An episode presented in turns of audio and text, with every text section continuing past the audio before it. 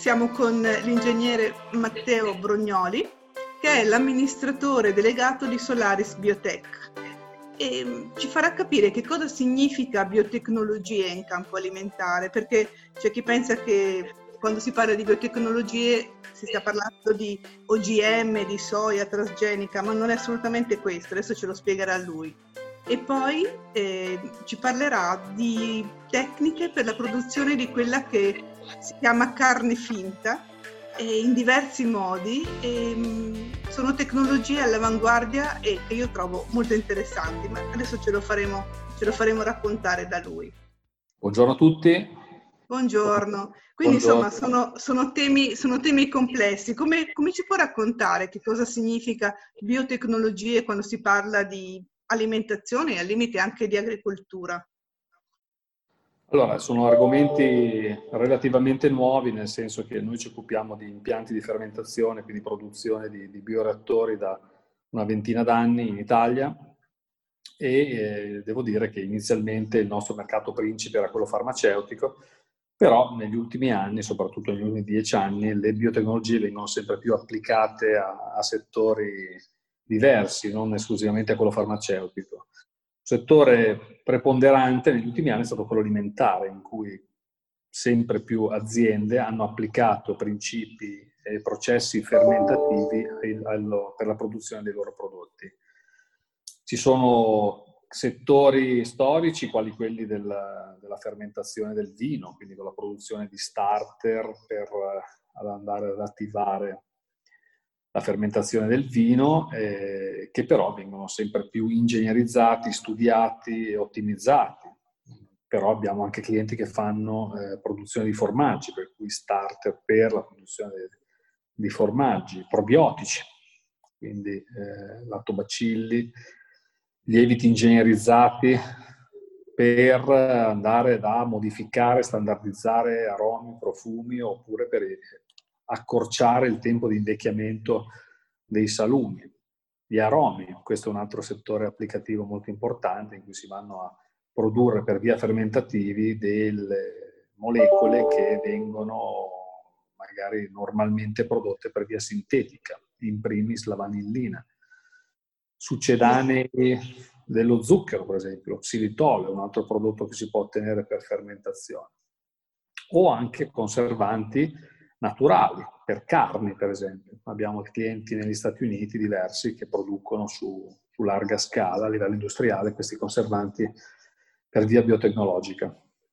Per cui insomma, sempre più. Che tipo di conservanti, che mi sono curiosa?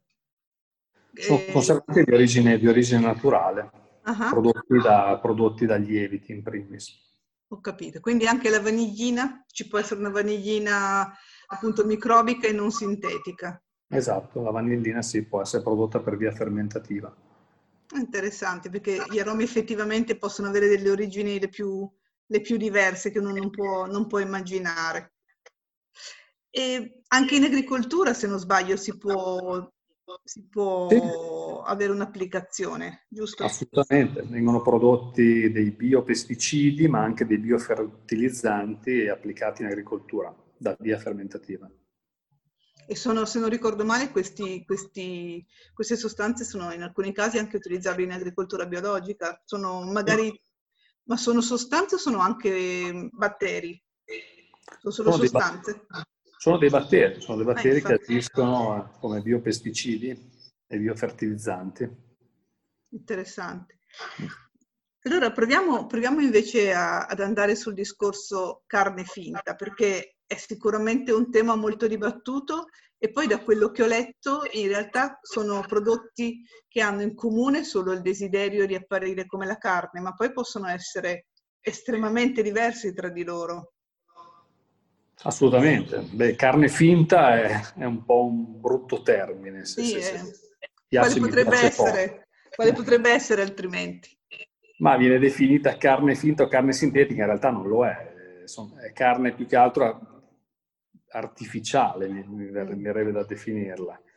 Ci sono due filoni, uno ormai già presente e stabile sul mercato, tra cui anche i nostri clienti, soprattutto in California, che producono dei sostituti della carne a base vegetale. Sono principalmente delle alghe, delle cellulose mescolate a degli aromi, e alcune aziende le rendono ancora più verosimili andando a riprodurre qui ancora per via fermentativa, ingegnerizzando dei lieviti, l'ene, no? L'emoglobina, l'atomo di ferro che è responsabile del trasporto dell'ossigeno nel sangue, ma dà anche la colorazione rossa al sangue stesso, per cui introducendo questo nel loro composto a base vegetale e premendo su la bistecca o l'hamburger si ha la sensazione, insomma, che esca del sangue.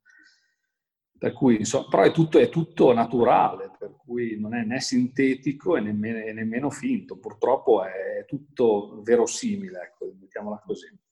Questo è un filone già esistente, già da alcuni anni, purtroppo in Italia non c'è ancora questo livello, sono più aziende americane che lo hanno fatto, unicamente sull'hamburger. Se posso far nomi, Impossible Food la fa un po' da padrone sul mercato americano, hanno già ormai una distribuzione che non esce dagli Stati Uniti, ma presente su larga scala anche presso grandi catene come Starbucks con la colazione vegana o da Burger King con l'Impossible Burger. E sono molto, molto, molto simili all'hamburger vero. Insomma, se non viene predetto o anticipato, sfido chiunque a riconoscerne la differenza. Sì. È una cosa che a me fa una certa impressione, ma mi chiedo, sono soprattutto, almeno in America dove sono più avanti, chi è che li mangia di più? I vegani o piuttosto quelli che già mangiano troppa carne e cercano un'alternativa per ridurne un po' il consumo? Sicuramente i vegani, sicuramente il mercato californiano che è molto attento a questa tipologia di prodotto. Penso chiunque alla fine, un po' per curiosità, un po' per alternare anche il consumo proteico e di grassi, ed è presente non a livello di massa, non ancora perché non è presso la grande distribuzione, lo si trova presso ristoranti alla stregua di tutti gli altri hamburger. Ha un costo che è assimilabile a quello della carne normale, per cui insomma è ben introdotto. Da noi siamo ancora ben lontani, ecco, per una questione culturale probabilmente. Quindi, allora, non si vende ancora al supermercato, ma si trova invece nei vari punti, nei vari ristoranti. Ristoranti, sì, o catene, quali Burger King e Starbucks. Questo è il presente. Il futuro, invece, è chi sta lavorando, e ci sono diverse aziende nel mondo, e purtroppo ancora non in Italia, che lavorano sulla clonazione delle cellule di mammifero. E qui invece si coltivano cellule staminali di mammifero in bioreattore, cioè macchine che produciamo anche noi, e vengono differenziandole poi in tessuto muscolare. Per cui qui si parla di carne vera senza l'ausilio dell'animale, per cui con un impatto energetico, ambientale, di sostenibilità mostruoso.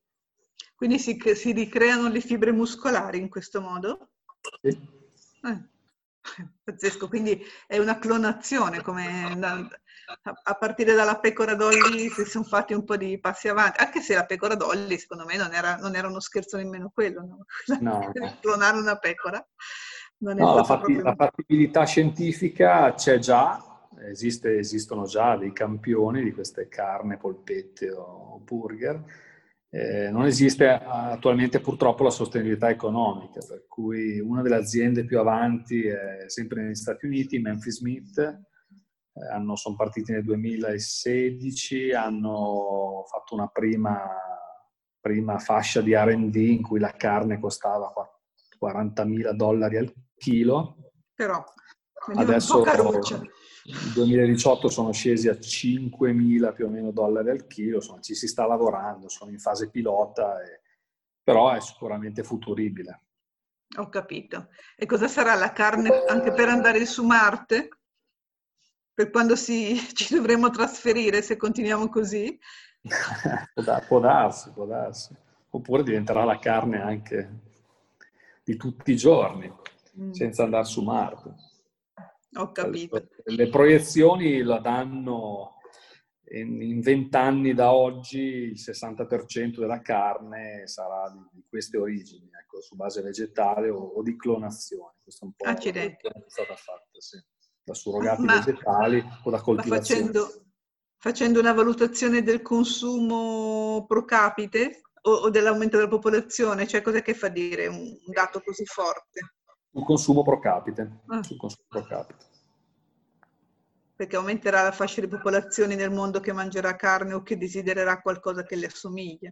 Perché non è più energeticamente sostenibile. Cioè il 60% dei terreni mondiali destinati all'agricoltura vengono applicati all'allevamento del manzo, quando in realtà a livello mondiale il manzo dà un consumo calorico che vale per il 2%, per cui è un po' paradossale la situazione industriale attuale. Non lo è, non sarà più sostenibile, per cui qualcosa necessariamente bisognerà fare.